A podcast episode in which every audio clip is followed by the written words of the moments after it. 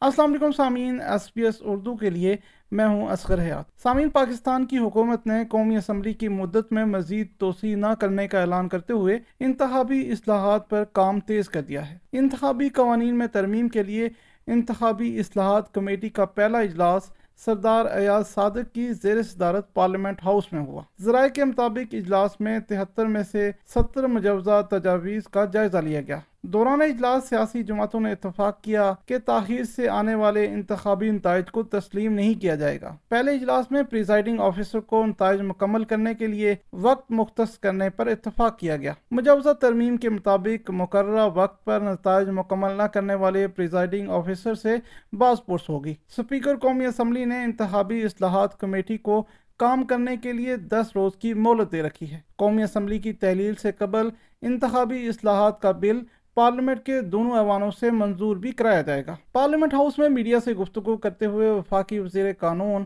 اعظم نذیر تارر نے کہا کہ موجودہ اسمبلی کی مدت میں مزید توسیع نہیں ہوگی۔ انتخابی اصلاحات کا مقصد انتخابات کو صاف شفاف بنانا ہے۔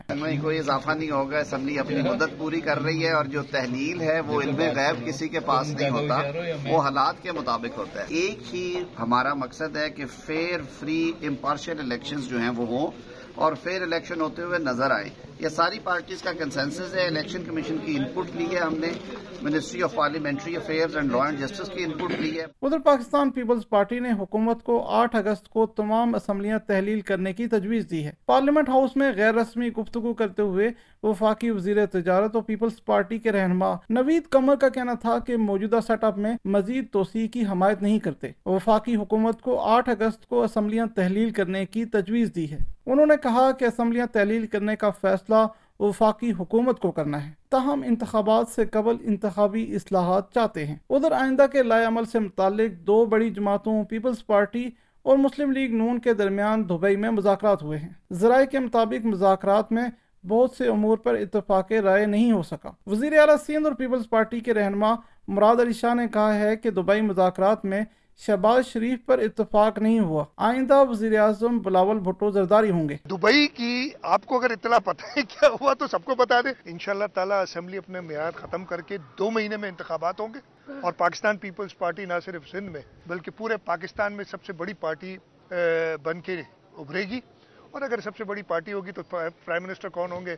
اس وہ آپ نے ہی نام لے لیا پہلے۔ ادھر نئے سیٹ اپ سے متعلق دبئی میں پیپلز پارٹی اور مسلم لیگ نون کے مذاکرات پر پی ڈی ایم کے سربراہ مولانا فضل الرحمان کے تحفظات سامنے آ گئے ہیں۔ جمعیت علماء اسلام کے ترجمان کے مطابق صرف جے یو آئی ہی نہیں، پوری پی ڈی ایم کو ان مذاکرات میں اعتماد میں نہیں لیا گیا۔ ادھر وزیر اعظم شہباز شریف نے مولانا فضل الرحمان سے ملاقات کی ہے اور انہیں تحفظات دور کرنے کی یقین دہانی کرائی ہے۔ دوسری جانب حکومتی اتحادی جماعتوں، جمعیت علماء اسلام اور عوامی نیشنل پارٹی میں اختلافات شدت اختیار کر گئے ہیں۔ اے این پی نے گورنر خیبر پختونخوا پر کرپشن کے سنگین الزامات عائد کیے ہیں، جبکہ جے یو آئی نے ان الزامات کو من گھڑت قرار دیا ہے۔ سامعین، سابق وزیر اعظم عمران خان کی مشکلات کم نہیں ہو سکی الیکشن کمیشن آف پاکستان نے توئین الیکشن کمیشن کیس میں chairman P T I Imran Khan اور فواد چودھری کے ناقابل ضمانت وارنٹ جاری کر دیے ہیں۔ الیکشن کمیشن میں توئین الیکشن کمیشن کیس کی سماعت ہوئی، جس میں چیئرمین پی ٹی آئی کے وکیل فواد چودھری اور ان کے وکیل بھی پیش نہیں ہوئے۔ دوران سماعت معاون وکیل کا کہنا تھا کہ اسد عمر نے ڈاکٹر سے طبی معائنہ کرانا ہے، وہ پیش ہوتے رہتے ہیں۔ لہٰذا آج انہیں حاضری سے استثنا دیا جائے۔ الیکشن کمیشن نے اسد عمر کی حاضری سے استثنا کی درخواست جمع کرانے کی ہدایت کر دی۔ جبکہ چیئرمین پی ٹی آئی اور فواد چودھری کے ناقابل ضمانت وارنٹ گرفتاری جاری کر دی ہے۔ ادھر پولیس نے نو مئی کے دہشت گردی کے مزید تین مقدمات میں سابق وزیر اعظم عمران خان کو نامزد کر دیا ہے۔ پولیس کے مطابق سابق وزیر اعظم کو جناح ہاؤس عسکری ٹاور اور ماڈل ٹاؤن وزیر اعظم سیکٹریٹ پر حملے میں نامزد کیا گیا ہے۔ پولیس کے مطابق چیئرمین پی ٹی آئی کے خلاف دہشت گردی کی دفات کے تحت مقدمات کی تعداد دس ہو گئی ہے۔ عمران خان نے کہا ہے کہ نو مئی کو ان کی جماعت کا احتجاج جائز تھا۔ جس طرح ان کو گرفتار کیا گیا، اس کا رد عمل آنا تھا۔ انہوں نے الزام عائد کیا کہ تحریک انصاف کو کریش کرنے کی پہلے سے پلاننگ تھی۔ میں نے چلنے سے پہلے کہا کہ اب مجھے پکڑنا ہے تو وارنٹ دکھاؤ، پولیس آگے لے جائے۔ پری پلان تھا سب کچھ۔ یہ ریاکشن پتا تھا اس کا ریاکشن ہونا ہے۔ اور اس ریاکشن سے پہلی تیاری کی ہوئی تھی کہ اس کے بعد کرنا کیا ہے، کیسے انہوں نے تحریک انصاف کو کرش کرنا ہے۔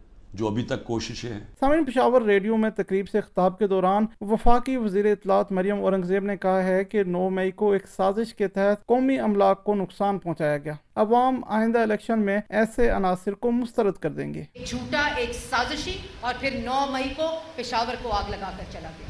ادھر شہدا کی یادگاروں کو تباہ کر کر چلا گیا۔ پنجاب کے اندر توڑ کے چلا گیا۔ مجھے یقین ہے کہ یہاں کی باوقار قوم خیبر پختونخوا کی باغیرت قوم اور یہاں کے بہادر جو میرے بھائی ہیں، وہ کبھی بھی اس فتنے کو، اس سازشی کو اور کہ جو ملک کے اندر فساد پھیلائے، اس کو ووٹ نہیں دیں گے۔ ادھر ایک سو نوے ملین پاؤنڈ کیس کی تحقیقات میں نیب راول پنڈی نے سابق وزیر اعظم عمران خان کو تیرہ جولائی کو طلب کر لیا ہے۔ سامعین، پاکستان کے دفتر خواجہ نے اسرائیل کی جانب سے اقوام متحدہ کی کونسل برائے انسانی حقوق میں پاکستان کے خلاف بیان کو سختی سے مسترد کیا ہے۔ منگل کے روز اپنے بیان میں ترجمان دفتر خواجہ نے کہا کہ پاکستان اندرونی سیاسی معاملات میں غیر ملکی مداخلت کو مسترد کرتا ہے۔ ترجمان دفتر خارجہ نے کہا کہ اسرائیل کی اپنی تاریخ فلسطینیوں پر مظالم اور انسانی حقوق کی خلاف ورزیوں سے بھری پڑی ہے۔ لہٰذا اسرائیل پاکستان کو انسانی حقوق کے حوالے سے نصیحت نہیں کر سکتا۔ ادھر اسلام آباد میں پریس کانفرنس کرتے ہوئے وفاقی وزیر شیر الرحمان نے کہا ہے کہ نو مئی کے واقعات اور اسرائیل کے بیان کے بعد پی ٹی آئی اسرائیل گٹھ جوڑ سامنے آ گیا ہے۔ ایکسٹریم رائٹ اسرائیل اور ایکسٹریم رائٹ ہندوستان کے ساتھ۔ اب وہ جب ان کی حمایت کرنے لگے تو پتا چل گیا کہ نو مئی سے کس کو فائدہ ہوا ہے بھائی؟ آخر یہ یہی چاہ رہے تھے، یہ وہی لوگ ہیں جو چاہتے کہ آئی ایم ایف پاکستان کو نہ اپنا اپنے آگے ایکسٹینڈ کرے اگریمنٹ وہ چاہتے تھے پاکستان دیوالیہ ہو جائے۔ واضح رہے کہ جنوا میں، اقوام متحدہ کی کونسل برائے انسانی حقوق کے ترپنوے اجلاس میں گفتگو کرتے ہوئے اسرائیلی نمائندے نے پاکستان پر سخت تنقید کی اور پاکستان سے جبری گمشدگیوں تشدد پرامن احتجاج پر کریک ڈاؤن اور مذہبی اقلیتوں پر تشدد روکنے کا مطالبہ کیا۔ سامعین، پاکستان کی معاشت کے حوالے سے اچھی خبر ہے کہ سعودی عرب نے دو ارب ڈالر پاکستان کے اسٹیٹ بینک میں جمع کروا دیے ہیں۔ وفاقی وزیر خزانہ اساق ڈار نے ویڈیو پیغام میں بتایا کہ سعودی عرب سے دو ارب ڈالر پاکستان کے اسٹیٹ بینک کے اکاؤنٹ میں آ گئے ہیں، جس کے بعد زر مبادلہ کے ذخائر بڑھ کر گیارہ اشاریہ چھ ارب ڈالر ہو گئے ہیں۔ عوام کی طرف سے اور اپنی لیڈرشپ کی طرف سے prince his royal highness crown prince Mohammed bin Salman اور ان کی لیڈرشپ کا شکریہ ادا کرتا ہوں کہ انہوں نے اپنی اناؤنسمنٹ کے مطابق جو چند ہفتے قبل انہوں نے کی تھی فزیکلی بھی جو ڈپازٹ ہے وہ اسٹیٹ بینک کے پاس جمع کروا دیا ہے۔ پاکستان کی وزارت خزانہ اور عالمی مالیاتی ادارے کے درمیان ایکسٹرنل فائنینسنگ کا معاہدہ طے پا گیا ہے۔ وزارت خزانہ کے ذرائع کے مطابق، آئی ایم ایف نے وزارت خزانہ کے بھیجے گئے آٹھ اشاریہ دو ارب ڈالر کی فائنینسنگ گیپ کا منصوبہ مان لیا ہے۔ وزارت خزانہ کے مطابق، پاکستان کو آئی ایم ایف، عالمی بینک، ایشین ڈیولپمنٹ بینک، چین، سعودی عرب، یو اے ای سے فائنینسنگ حاصل کرنی ہے۔ وزارت خزانہ کے پلان کے مطابق، سعودی عرب سے دو ارب ڈالر کی فائنینسنگ حاصل کرنی تھی۔ ادھر پاکستان کے army chief general Asim Munir نے اس امید کا اظہار کیا ہے کہ زرعی انقلاب سے پاکستان کی معیشت ایک سال کے اندر درست سمت میں آ جائے گی۔ گرین پاکستان انیشیٹو منصوبے کی افتتاحی تقریب سے خطاب کے دوران انہوں نے کہا کہ لوگ مایوسی اور حوصلہ شکنی کی باتیں کرتے ہیں، لیکن ایسا نہیں ہے۔ وزیر اعظم شہباز شریف نے تقریب سے خطاب میں کہا کہ پاکستان آرمی اور دیگر شعبوں کے تعاون سے زراعت کے شعبے میں بہتری آئے گی اور معیشت بہتر ہوگی۔ یہ تھیں اب تک کی اہم ترین خبریں۔ آئندہ مزید خبروں کے ساتھ حاضر ہوں گے۔ تب تک کے لیے اجازت دیجیے اسلام آباد سے ایس پی ایس اردو کے لیے اسکر حیات۔